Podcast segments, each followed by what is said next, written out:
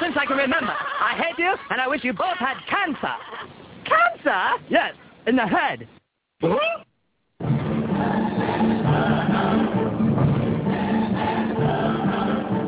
I'm as tired as hell, and I'm not going to take this anymore. Pay no attention to that man behind the curtain. Are you telling me you built a time machine? What of a DeLorean?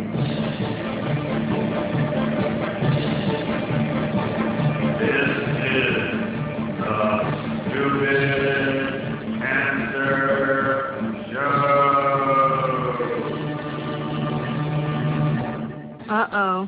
Sounds like somebody's got a case of the Mondays.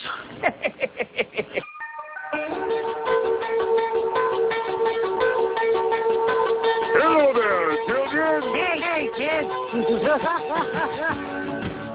People seem to like me because I am polite and I'm rarely late. And now, the host of the Stupid Cancer Show, Annie Goodman and Matthew Zach. Not that there's anything wrong with it.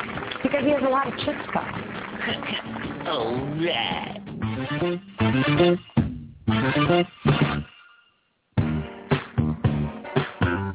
Monday, March 5th.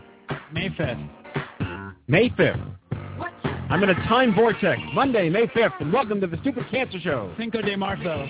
The voice of young adult cancer. I'm your co-host, Matthew Zachary, a proud 18-year cancer survivor.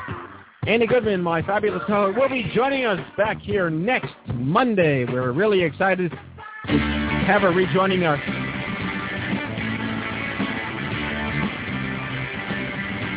It is not okay that 72,000 young adults are diagnosed with cancer each and every year, so... Got cancer? Under 40? Sucks, huh?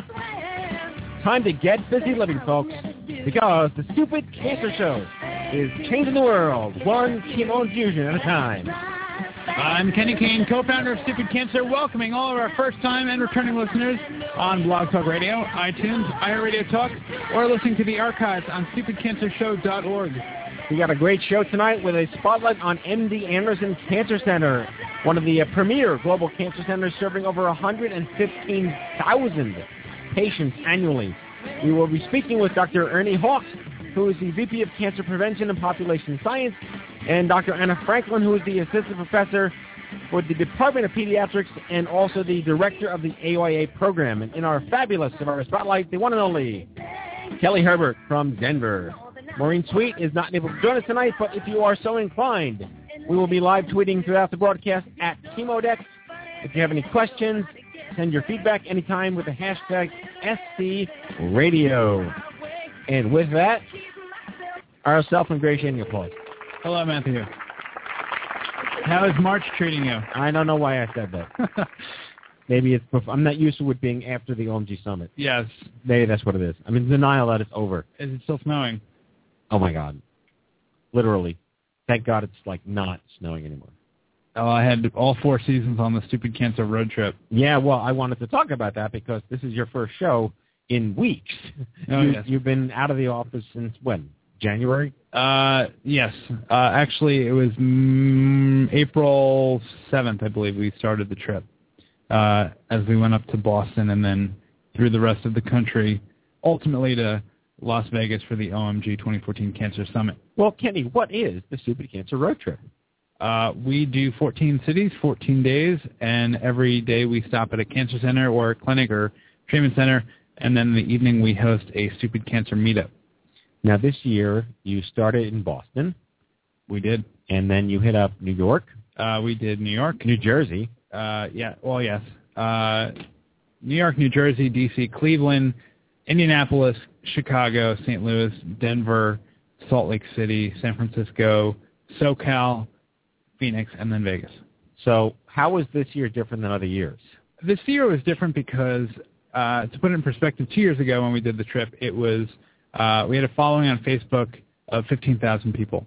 Uh, last year we had a much bigger following on Facebook, but this year we actually crossed 150,000 likes while we were in Vegas, and it was the first year that people came out and they said we met you or we found out about you through Facebook, and that's why we're here tonight. That's amazing. Yes. Really so it was, amazing. it was a lot of new faces, a lot of people excited about Stupid Cancer coming to town, and uh, John and I did our best to carry the torch, and I think we did, and uh, we had a great time and, and a lot of memories made, and even more made at the OMG Cancer Summit.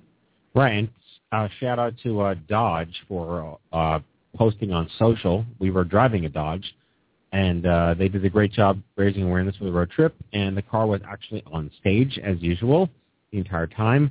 And then it was kind of sad to watch you unwrap it. Yeah, yeah, that was an interesting experience. The unwrapping process to prep it for its future life on a uh, where do horses go when they stop racing? Uh, on the farm.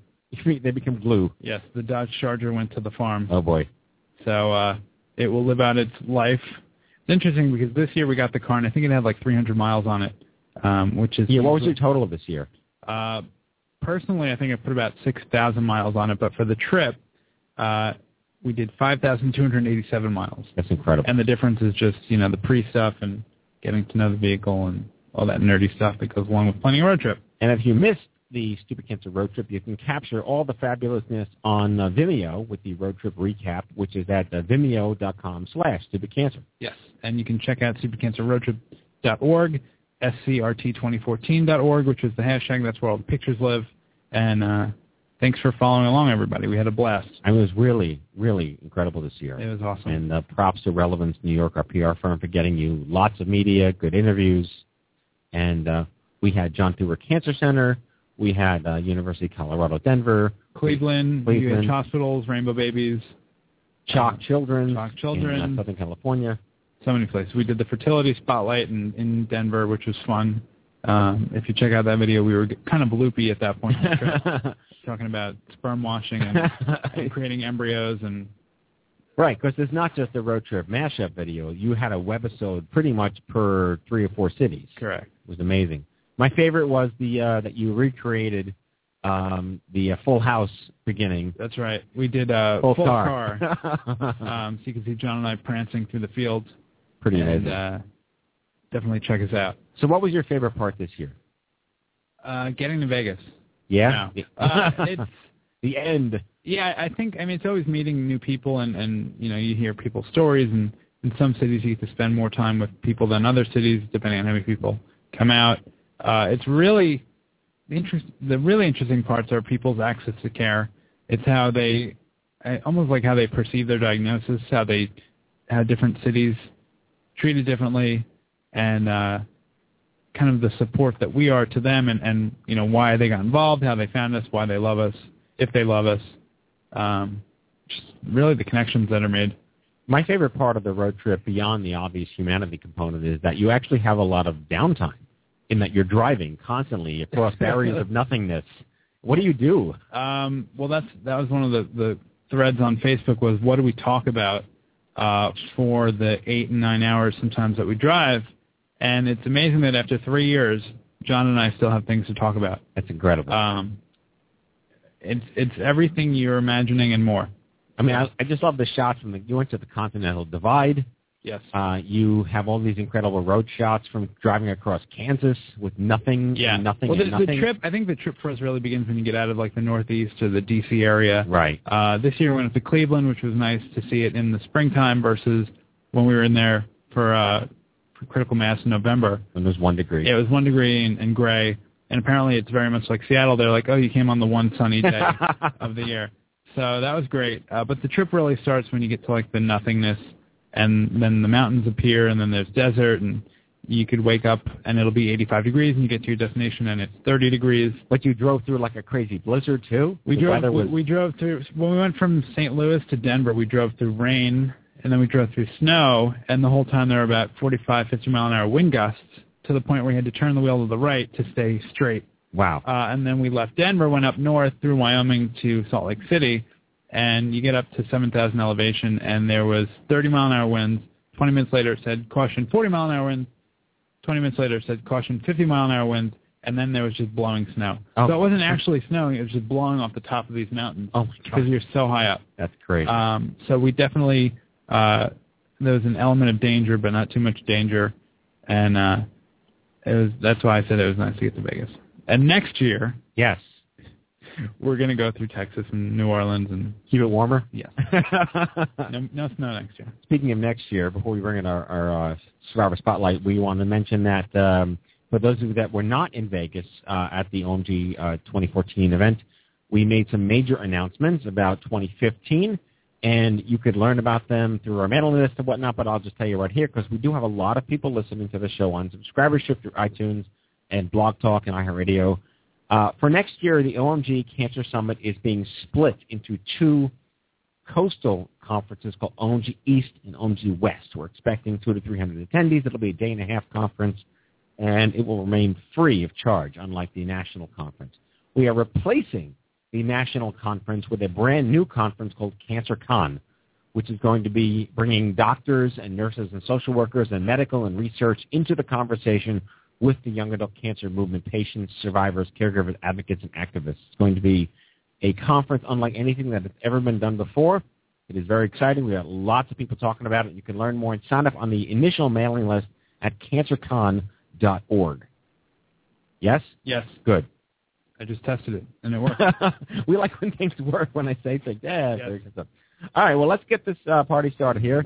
Very excited to have um, incredible story you're going to about to hear tonight. Kelly Herbert, diagnosed at 33 with metastatic papillary thyroid cancer, thyroidectomy, left neck dissection, 40 lymph nodes removed, radioactive iodine, uh, isolation from the world for 17 days. She's 35, wife, mom, cancer survivor. She is driven. She's a business leader. She works for Apple.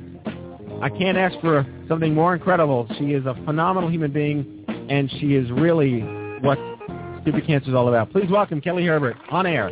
Hello. Hi.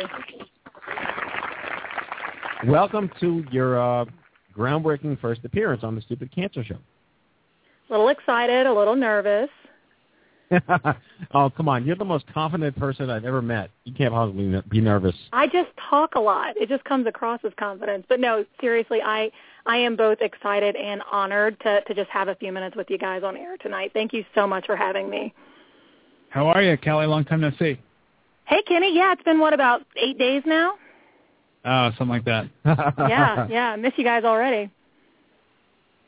So I had the pleasure of meeting you before the summit because I was out in Denver for some reconnaissance that you're now aware of why I was out in Denver for reconnaissance. And um, uh, I got to hear your story for the first time firsthand. It was so driving and emotional and moving, not to take away from everyone else's story, but I was just so moved by the way you told it. And I'd love you to just kickstart your interview right now by talking us through what it was like and your husband and your family and everything.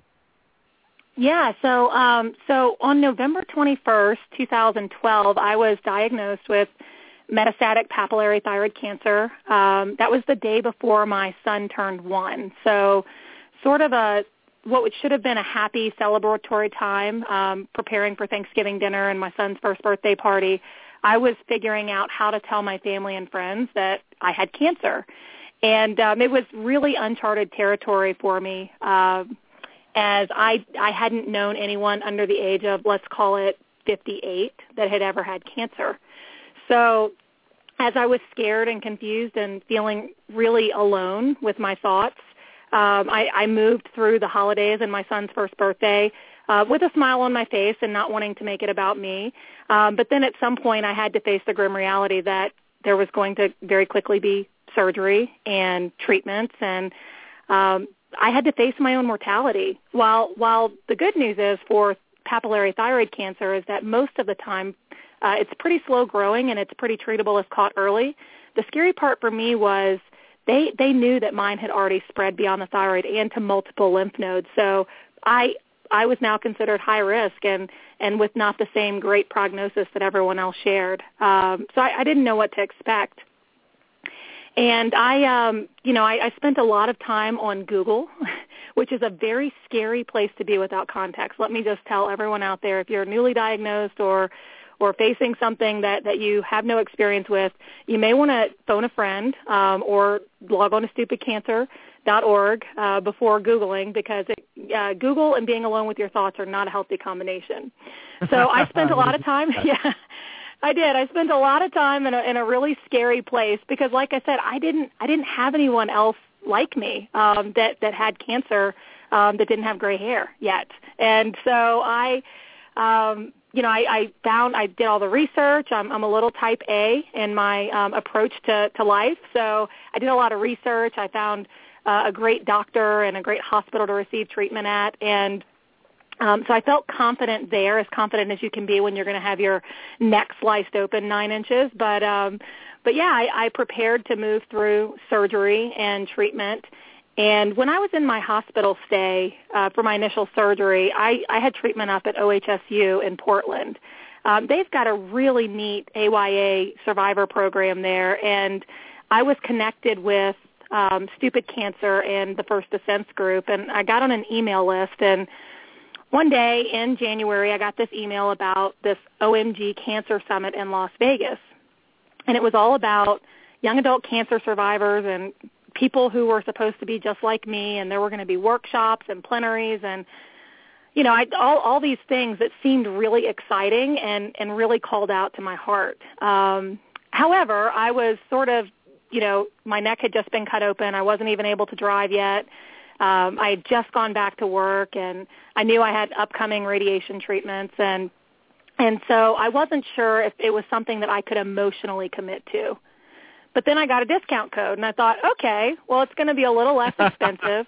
yeah, so I thought, hey, coupons are always good, right? So Yes. I so I went ahead and I signed up, and I figured, you know what?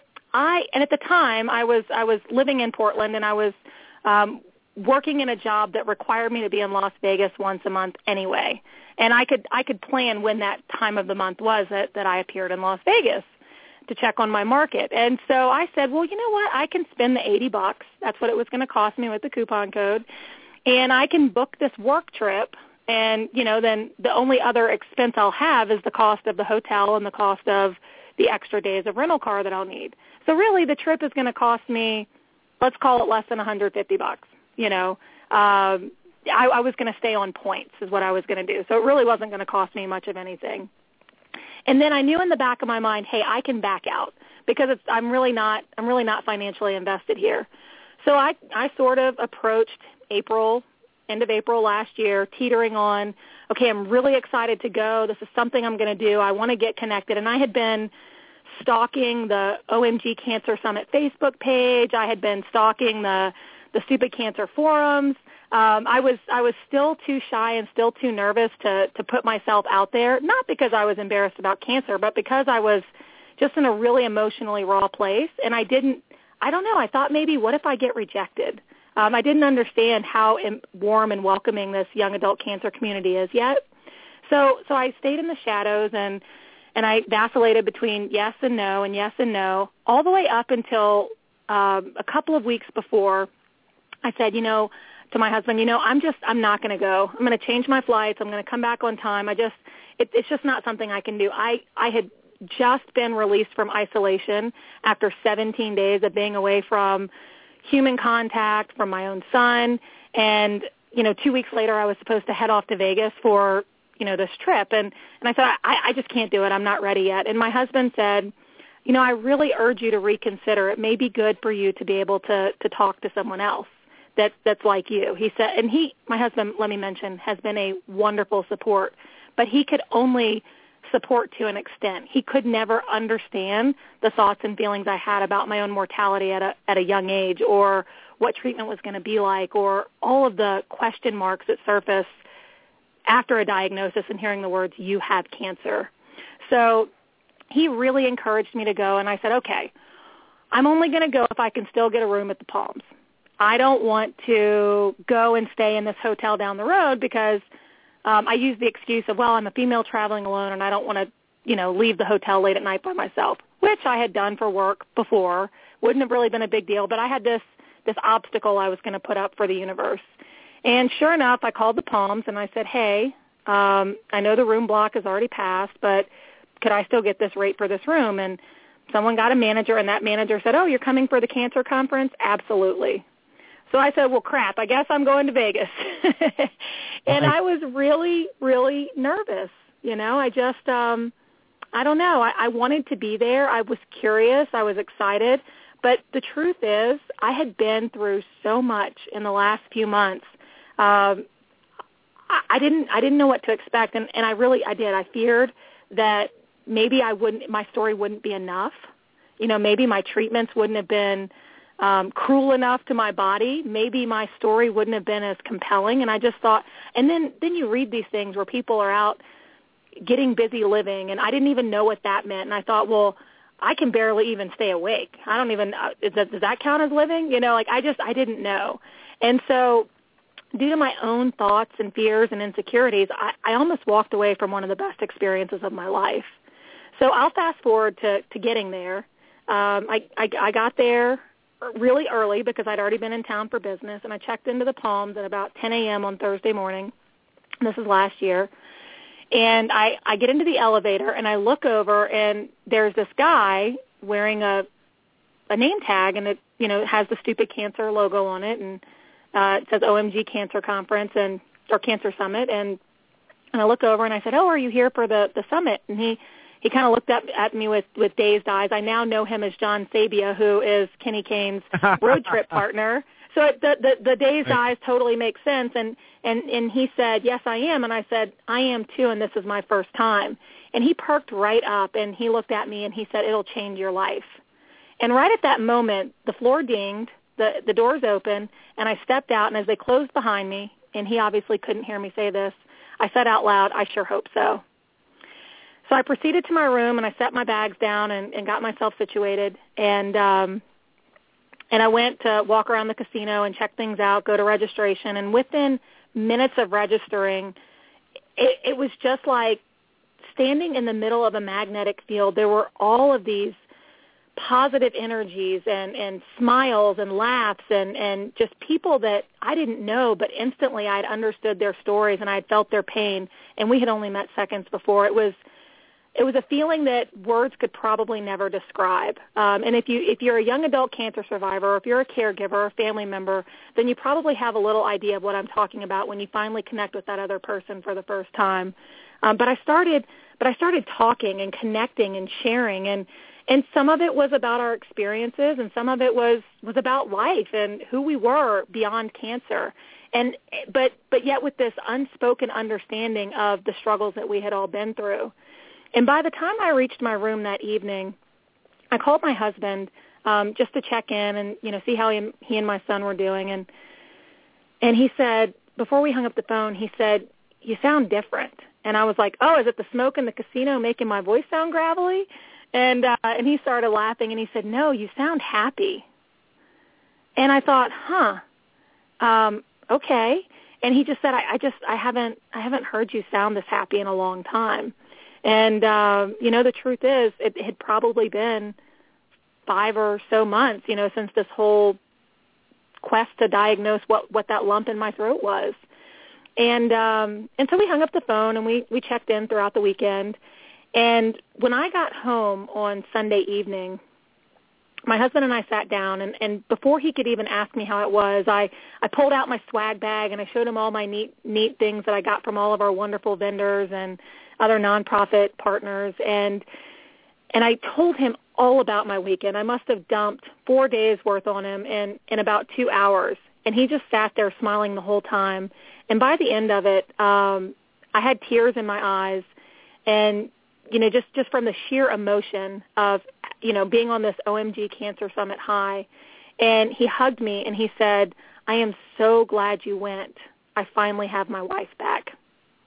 And it was at that moment that yeah, I I'll never forget it. I I had tears coming from my eyes, and it was at that moment that I realized that because of the OMG Cancer Summit and all the the caregivers, the survivors, the the volunteers, um, because of the fact that you started this wonderful organization, Stupid Cancer, I had been made whole again, but in a way that was different and and meaningful in a whole different way um, than than I ever was before.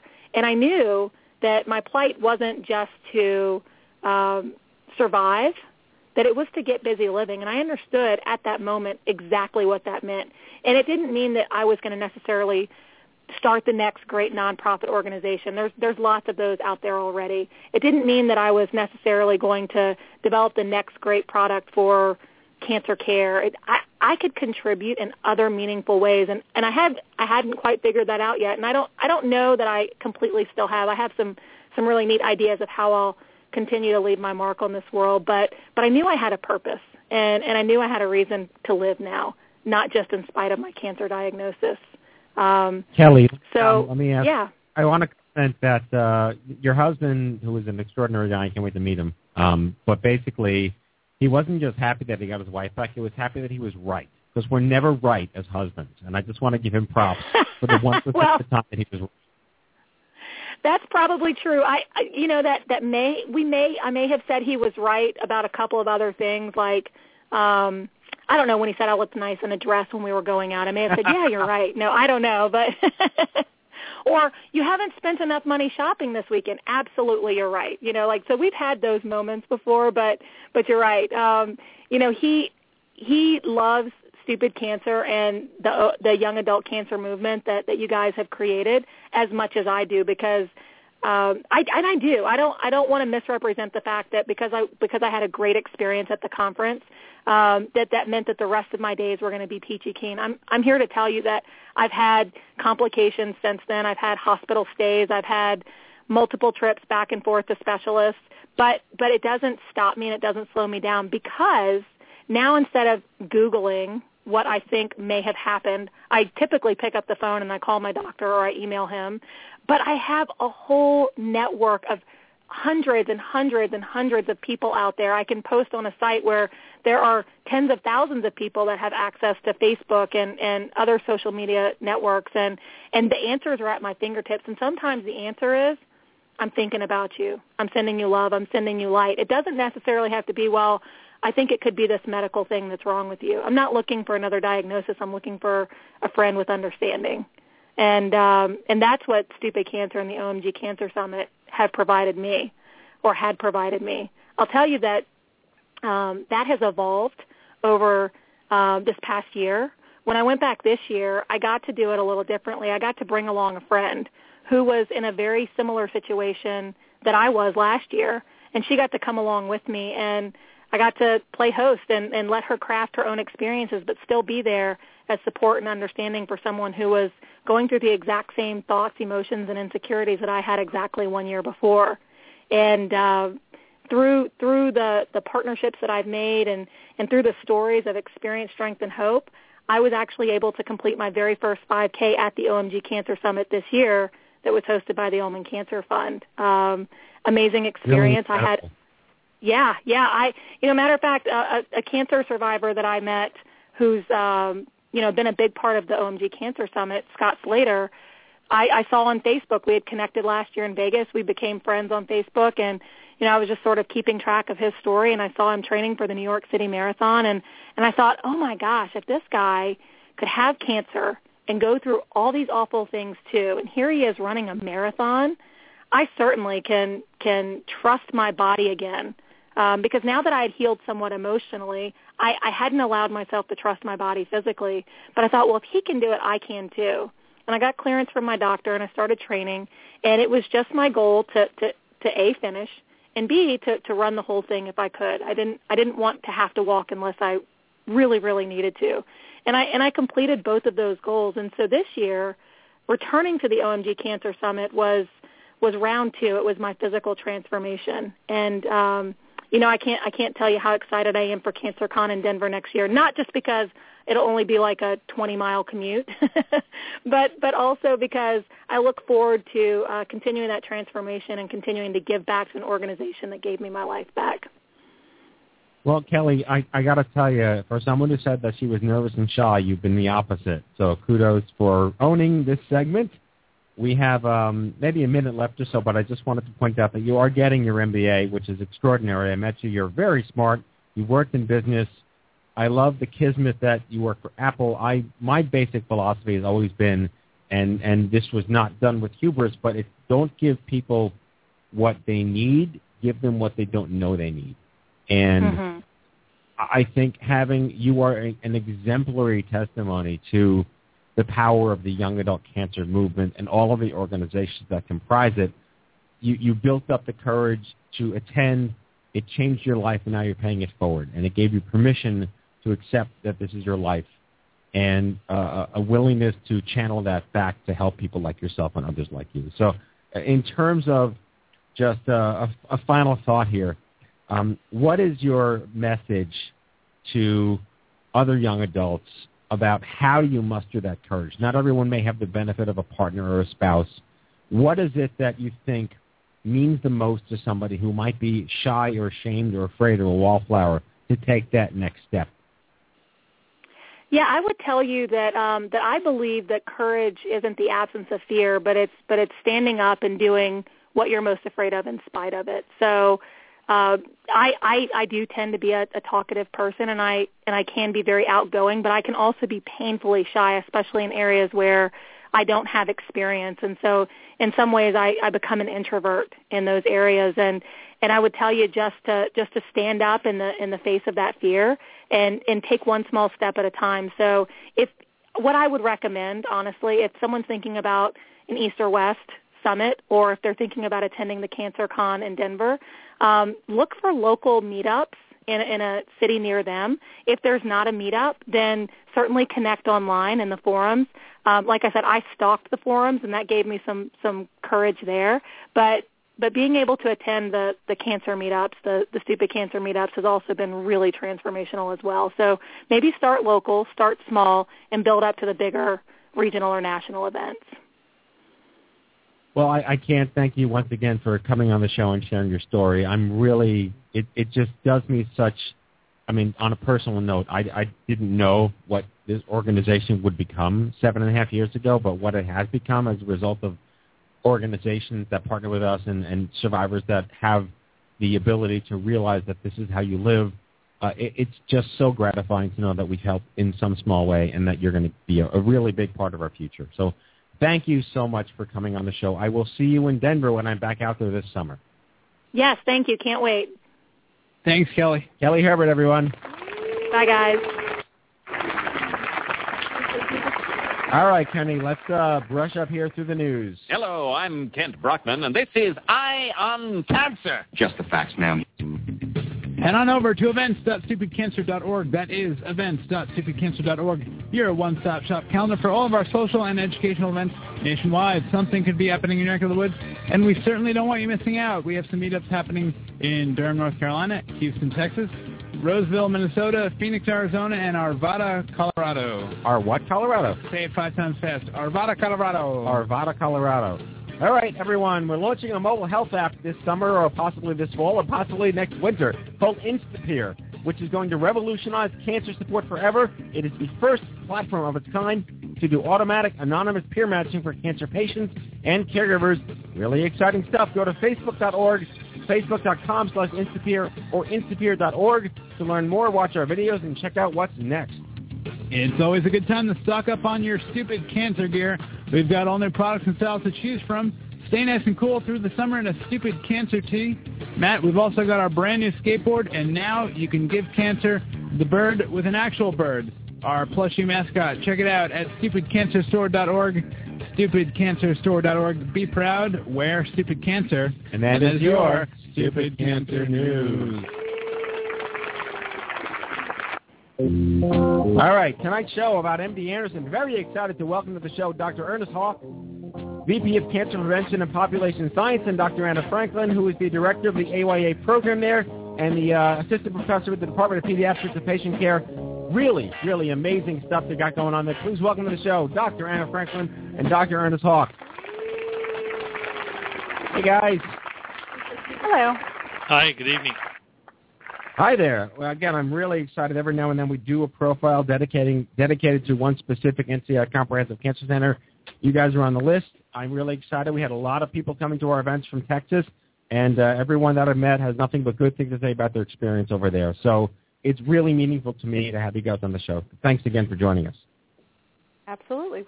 Looking forward to Happy it. to do so. So let's start with uh, with Dr. Hawk. May I call you Ernest, or how would you prefer? I Ernie, address you? Ernie would be great. All right, Ernie from Twitter. I love it. uh, you are uh, in charge of cancer prevention and population science at uh, MD Anderson Center.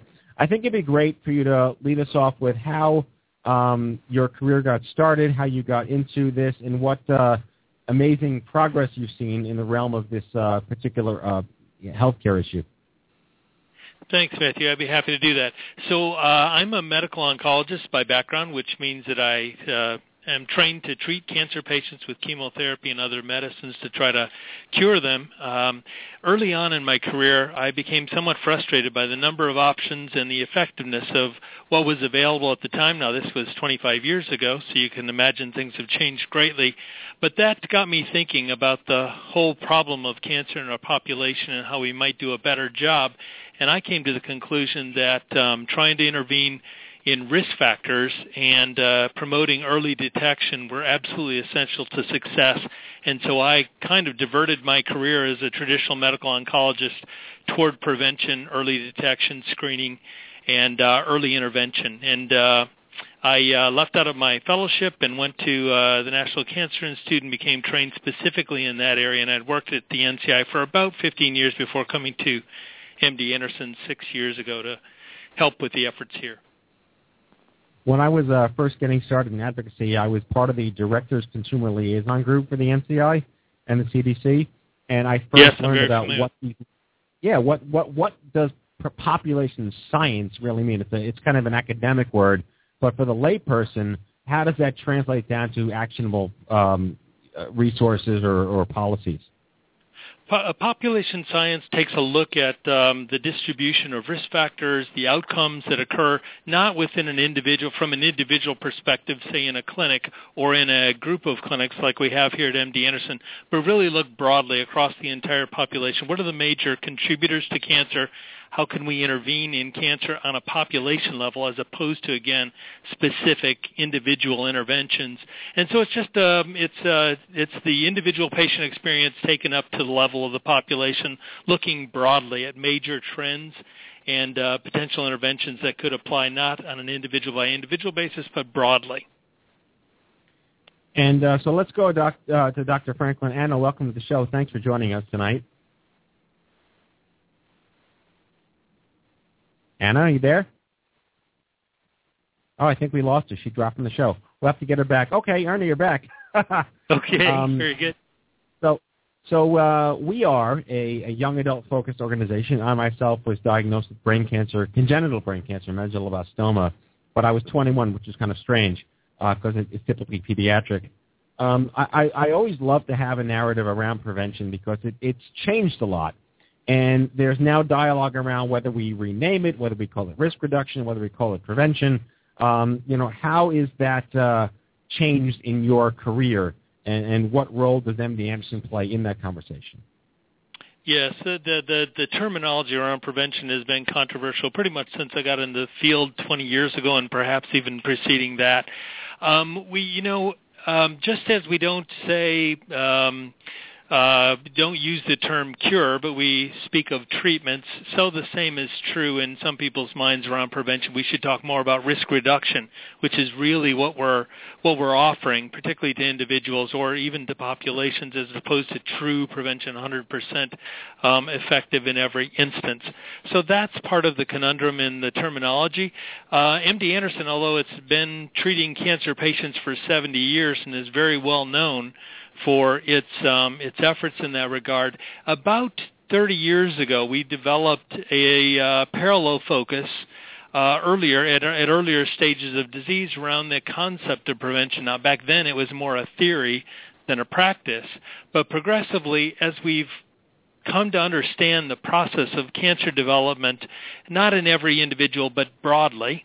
Um, you know, what risk, what what are the uh, risk risk factors um, in the environment? What are the risk factors in an individual's choices, um, combined with the genetics that they're born with that lead to increased risk? Progressively, we become a little bit more aware of how we can take actions to thwart the development or retard the progression of the disease in individuals and a number of academic programs were started here again over the last 20, 25 years.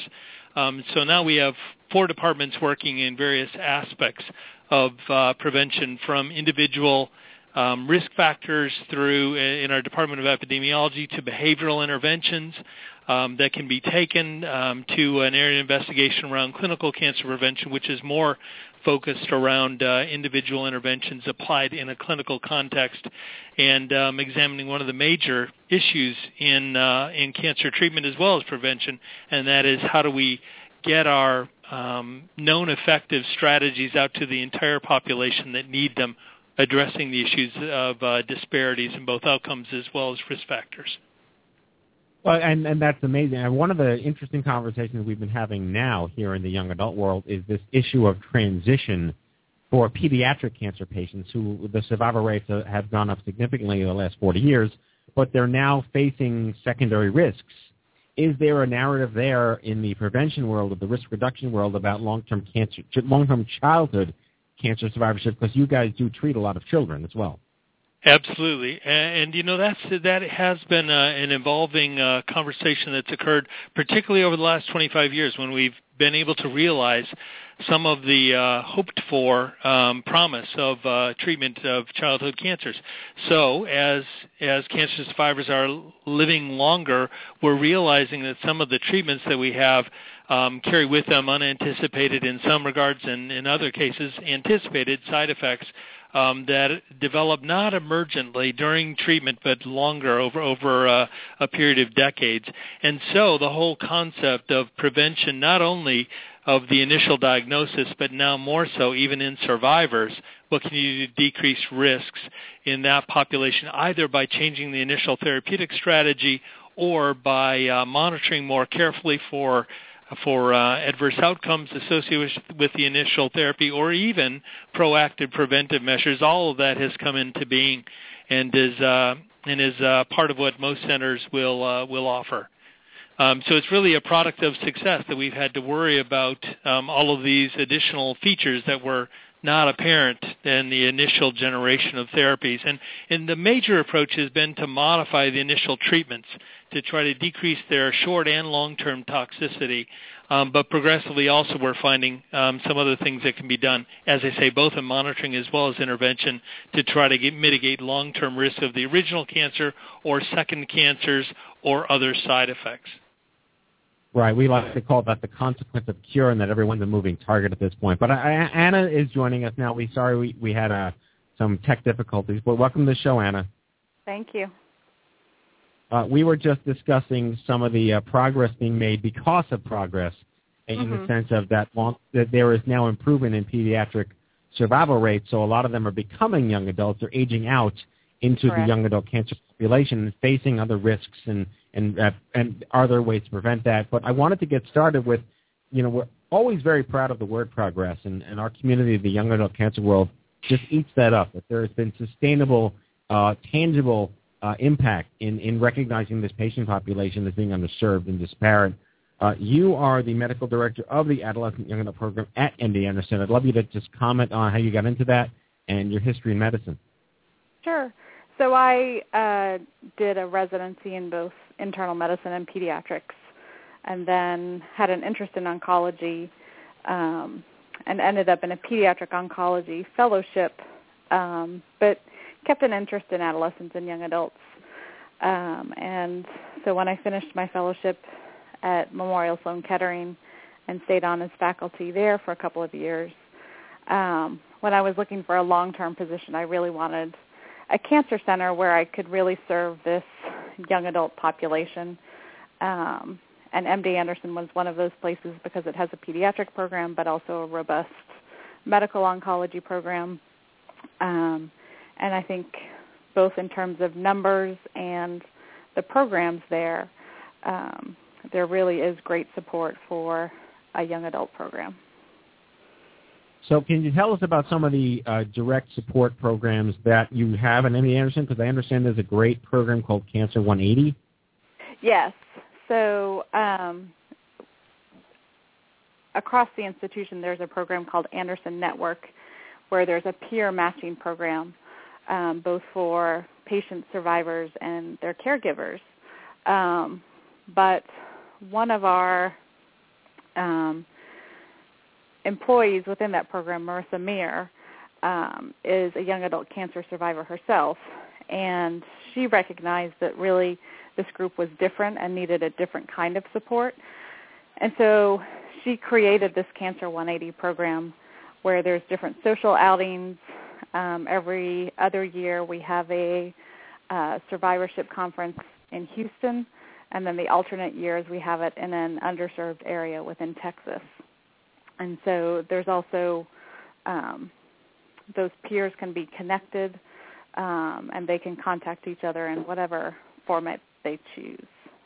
So that's been well, a great. And, and, right, and I just recently saw you at the Texas Adolescent and Young Adult Oncology Conference. It's a statewide yes. effort, and I, I, I, I think my quote to uh, the, the folks there at Methodist was that you're shaming other states. Can you talk mm-hmm. about how that TAEA uh, came about and MD Anderson's role, and we'll get back to Ernie on, on commenting on that?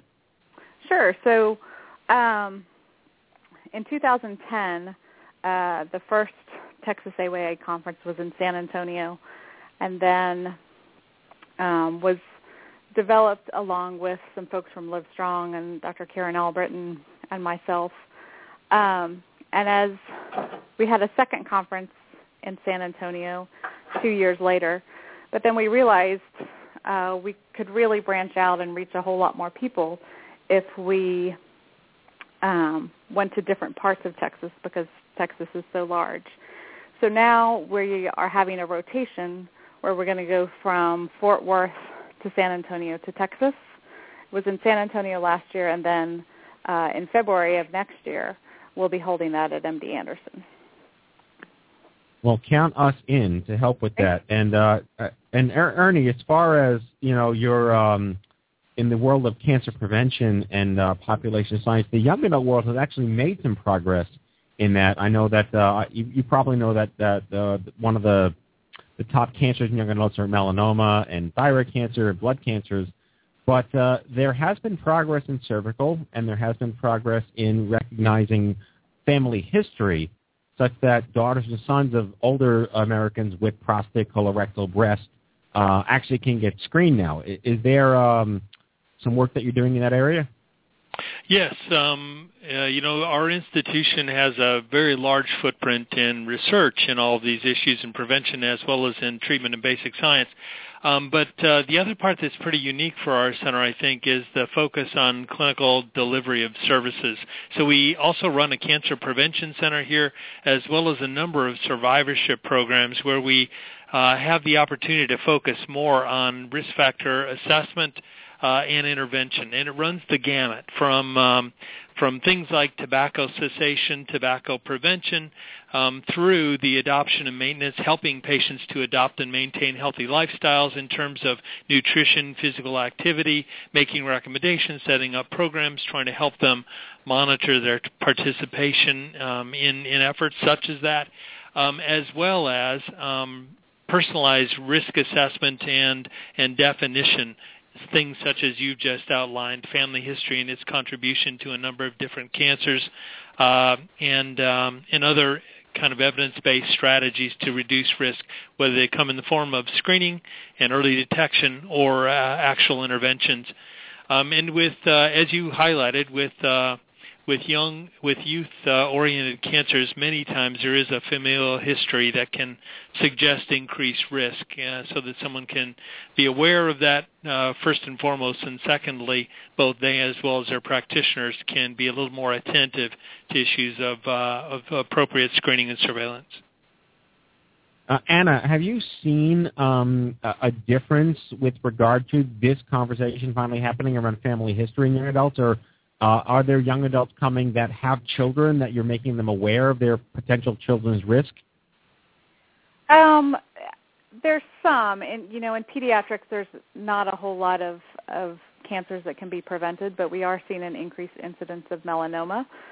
Um, but I think one of the common questions I get um, is really about the HPV vaccines and should these cancer survivors be vaccinated against HPV.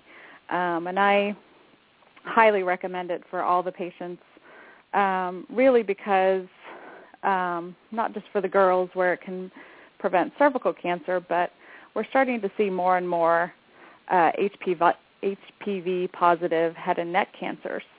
Um, and while they are more treatable than the classical head and neck cancers, um, they can be very disfiguring, um, which is very important for young adults, um, their body image. Um, and certainly if we can prevent a cancer, um, even if it's a treatable cancer, it's great to serve, um, you know, prevent all that distress and uh, trauma from a cancer diagnosis and going through the treatment itself. So then a question about, uh, Ernie, about your behavioral risk reduction. Obviously, smoking cessation has played a huge role over the last couple of years, but we're now starting to see lung cancer in non-smokers and in women. And, and uh, you know, is there any? Uh, and I, I would love to be proved wrong on this. I just don't know the answer. But there's a lot of discussion in the uh, onco-environmental world about you know, cell phones and toxins and parabens and all these crazy things that are going on. Uh, is there any environmental science in prevention, or are you guys involved in any of that? Um, we have we don't have as uh, mature programs in that domain as uh, we do in other areas of uh, of risk or therapeutics. To be frank, um, so you know that's an area I think that's still emerging uh, in terms of the scientific evidence that underlie a lot of those uh, concerns, whether they're real or or or or, or not real. Um, and so we don't have dedicated programs um, oriented towards the environment in that way yet. I think uh, we're waiting for there to be more definitive uh, evidence associating any of those exposures with specific types of cancer or even with cancer broadly written across organs or sites or molecular etiologies. Um, so there's a lot of public concern and, and discussion around the topic, but not yet enough science to be actionable in most instances. Uh, Dr. Franklin, you, I mean, you, you probably get a lot of young adults coming in that are confused and don't understand why, and, and we see a lot of people just that are becoming conspiratorial around this. But is there a um, any way to to loop them in about the science of this, and are they more participatory in wanting to understand uh, why they got sick or how this is working out for them as a generation? Um, I mean, as Ernie said, you know, I think we're really still trying to understand why the incidence of of cancers in young adults is increasing and you know, in the late 80s and early 90s there was a blip because of HIV. Um, but once we developed effective treatments for HIV, um, some of those cancers incidences decreased again. Um, but you know, we are seeing melanomas in young young kids and and young adults, um, thyroid cancers, lymphomas, um, and unfortunately, we just don't know yet why that is. Um, Texas does have a cancer registry, um, and I'm working with some folks uh, at the UT Health Science Center in San Antonio um, to sort of mine that data registry um, about young adults, just in terms of the incidence and um, where they're where they live, where they're treated, um, to try and gather some of these clues as to what's causing this increasing incidence in young adults. So speaking of melanoma, then, um, do you guys have a, a, a position on tanning legislation? I don't know if that's hit Texas yet. Absolutely. Um, it, it definitely has. Um, I'm happy to say that this is one of the cases where um, our state has been on the progressive or leading edge as opposed to the trailing edge as we often find ourselves in Texas around public policy. Um, in this in this case, um, we became aware of the very strong association of uh, youth exposure to tanning beds uh, and subsequent development of melanoma at younger ages, and in some cases with more aggressive disease and um, this was brought to the attention of our melanoma scientists, our clinicians, as well as the folks here involved in government relations policy. And we, along with several other groups, uh, American Cancer Society, I believe Lance Armstrong Foundation, uh, the Dermatologic Professional Association here in Texas, actually our last legislative session pushed to raise the uh, age of access to 18-year-old and above. Previously, it had been I don't think we had a state restriction around 2009. We raised that to 16 and a half. We saw an opportunity to uh, block any youth exposure, um, and uh, indeed that passed um, the uh, both the state as well as the House, um, and uh, it became law last year. Um, so, and I think we were the fifth such state. It's now um, either in place or or coming in about 10 states, and we're in discussions with other states to try to share some of our experiences and hopefully promote similar policies at a state level across uh, a number of other states. Anna, you want to comment on that? Yes, um, we've actually been seeing quite a few um, patients with melanoma, and uh, there's a physician in our group, Dr. Hughes, who actually has um, a um, dysplastic nevi screening clinic. Um, so uh, children um, and adolescents that have a worrisome lesion can come and see Dr. Hughes. Um, if he is also concerned, it can be biopsied, reviewed by our world-class pathologists. Um, but hopefully it will just be um, a dysplastic nevi or some other unusual mole. Um, but we can um, also have education programs that we've developed um, from with videos of um, adolescent uh, melanoma survivors talking with their peers about sun safety, um, how to use sunscreen, how to avoid sun exposure, and things like that. And um, that's being launched, I believe, next month. And another process we're trying to do to, to learn more about the early stages of uh, cancer development, applies specifically to melanoma, is to study the molecular signatures of not only advanced cancers such as melanoma, but also the precancerous uh, lesions that lead up to that disease. So we can try to identify what are the earliest aberrations that occur that set at least a permissive environment in that clone of cells. Um, so we've got a number of research initiatives. Um, anytime we remove a, a pre-invasive neoplastic lesion like that, a precancerous lesion, to try to understand the er- very earliest steps so that hopefully in the future we can uh, apply molecular targeted interventions not just to advanced cancer patients but also uh, upstream of that in more of a preventive context. I wanted to hit up one other interesting topic. I was reading today. Apparently, this is old news, but I just found out about it, so now it's new news because I said so. Is that the uh, the issue of secondhand smoke has always been uh, obvious, and I, Ernie, I follow you on Twitter, so I saw you commented recently that uh, more than half of U.S. children aged 3 to 19 are exposed to secondhand smoke. But Ray Dana Farber apparently now says that there's third-hand smoke. So, are you aware of this? Yes, this has been debated in uh, particularly among uh, kind of the tobacco uh, investigators at our institution as well as others for a number of years. What it what it means is essentially not a direct exposure to another person while they're smoking.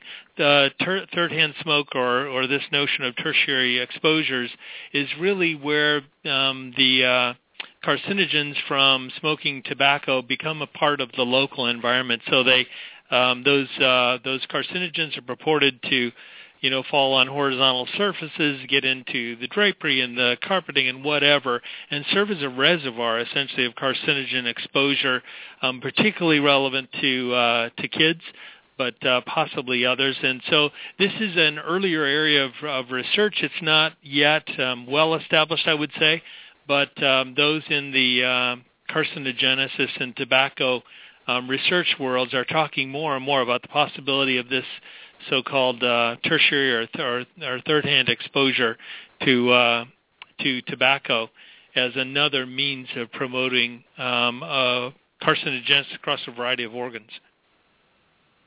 I, I just found that even like not, not that we're not scared enough these days, it's just terrifying. I have four year olds, like I'm just crazy. Uh, and let me go back to you real quick. I wanted to end the segment on the sexy topic of clinical trials mm-hmm. um, because that that is a really fascinating uh, topic, specifically on young adults, because our enrollment is very low. Um, mm-hmm. have you? Uh, how do you guys handle that, and how is that uh, integrated into your best practices? So MD Anderson actually has over a thousand clinical trials open, really at any one time. So when patients come in, we see what trials are uh, appropriate for them and counsel the patients that this clinical trial is available for them. You know, another alternative would be the standard of care. Um, and we discuss the pros and cons of those different treatment approaches with the patient. And you know, sometimes it's you know the thing that sells them is it's outpatient therapy versus inpatient therapy.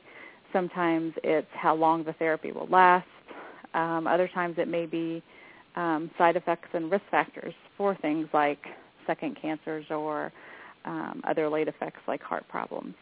So it's really um, presenting them with trials they are available with, but talking with them um, about the trial and their other options and finding out what is in their best interest and what would fit into their um, life and support system the best. And Ernie, um, I assume, what, like, what role do trials play, if at all any, in prevention or population science? Uh, I think trials play a huge role across the spectrum from those at risk to those under active therapy, even to survivors. Um, so I'm really glad you raised this point as one of the closing points. We believe that participation in trials offers individuals access to the best available existing standard, um, certainly in a phase three context, as well as the opportunity to contribute to future knowledge. So it's just as relevant in prevention and uh, survivorship as it is to those under active therapy. So we just as uh, uh, just as Anna pointed out, we have a full spectrum of trials operative for uh, patients to consider across the spectrum. Really important part of what we do. And a final question. Why MD Anderson Center? Let's start the commercial. Um, I'll start. Um, so in my opinion, um, you know, and I, I often referred people to this center back when I was at the National Cancer Center. I'd get calls from across the nation.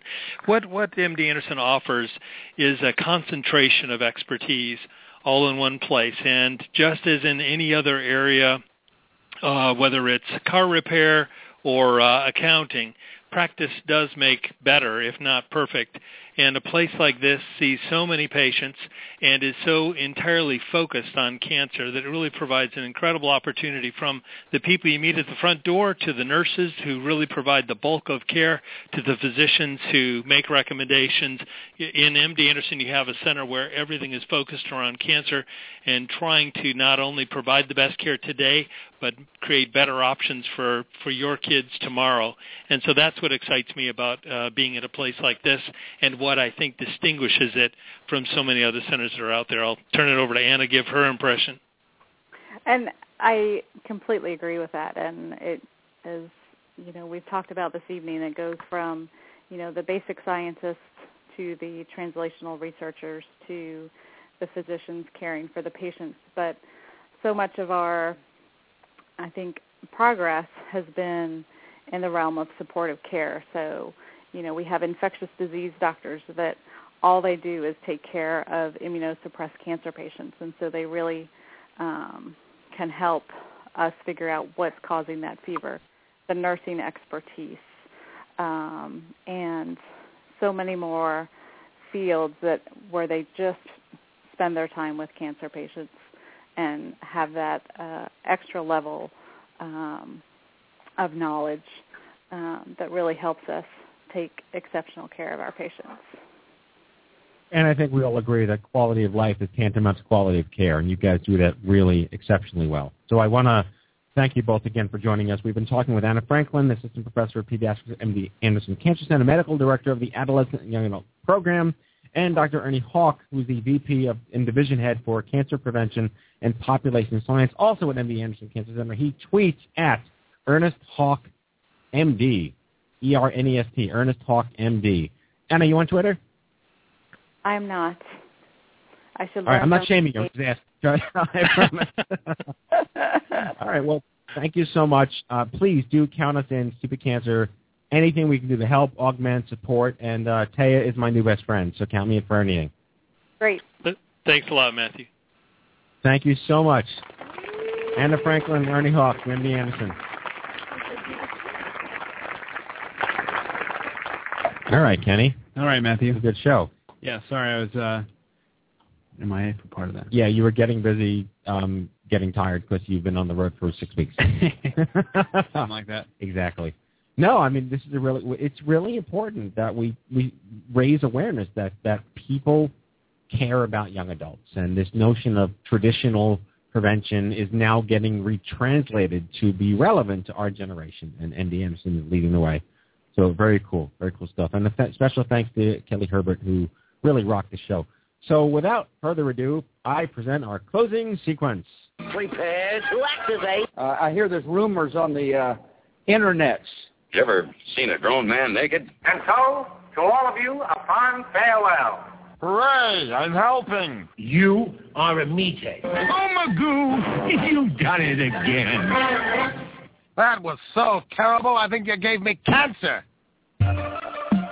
Okay, folks, that's our show. Our 306th broadcast. With as much fun as we did pumping a stick at Stupid Cancer. You alive? We'd like to thank our guests, Kelly Herbert and doctors Anna Franklin and Ernie Hawk from MD Anderson Cancer Center. Next week's show, by request, caregiving for parents and children. We will be tackling the issue of caregiving for those affected by young adult cancer, especially children with sick parents. Join us as we delve into this very delicate issue with Rob Harris, founder of Rob Cares, and father-daughter team Marc and Maya Silver, the co-authors of My Parent Has Cancer and It Really Sucks. Survivor Spotlight on AYA Survivor and peak performance coach Jay Platt, the founder of the No Matter What Foundation. Subscribe to our show anytime for free on iHeartRadio Talk, iTunes, Podcast, and Blog Talk Radio. Check us out anytime online at stupidcancer.org and stupidcancershow.org. Remember, folks, if it ain't stupid, it ain't cancer. Live from the chemo deck, on behalf of Annie Goodman, Kenny Kane, Maureen Sweet, myself, and our whole team here at the Stupid Cancer Show, thanks for listening, and we'll see you back here next week live at 8. Good night, folks. Good Night, everybody.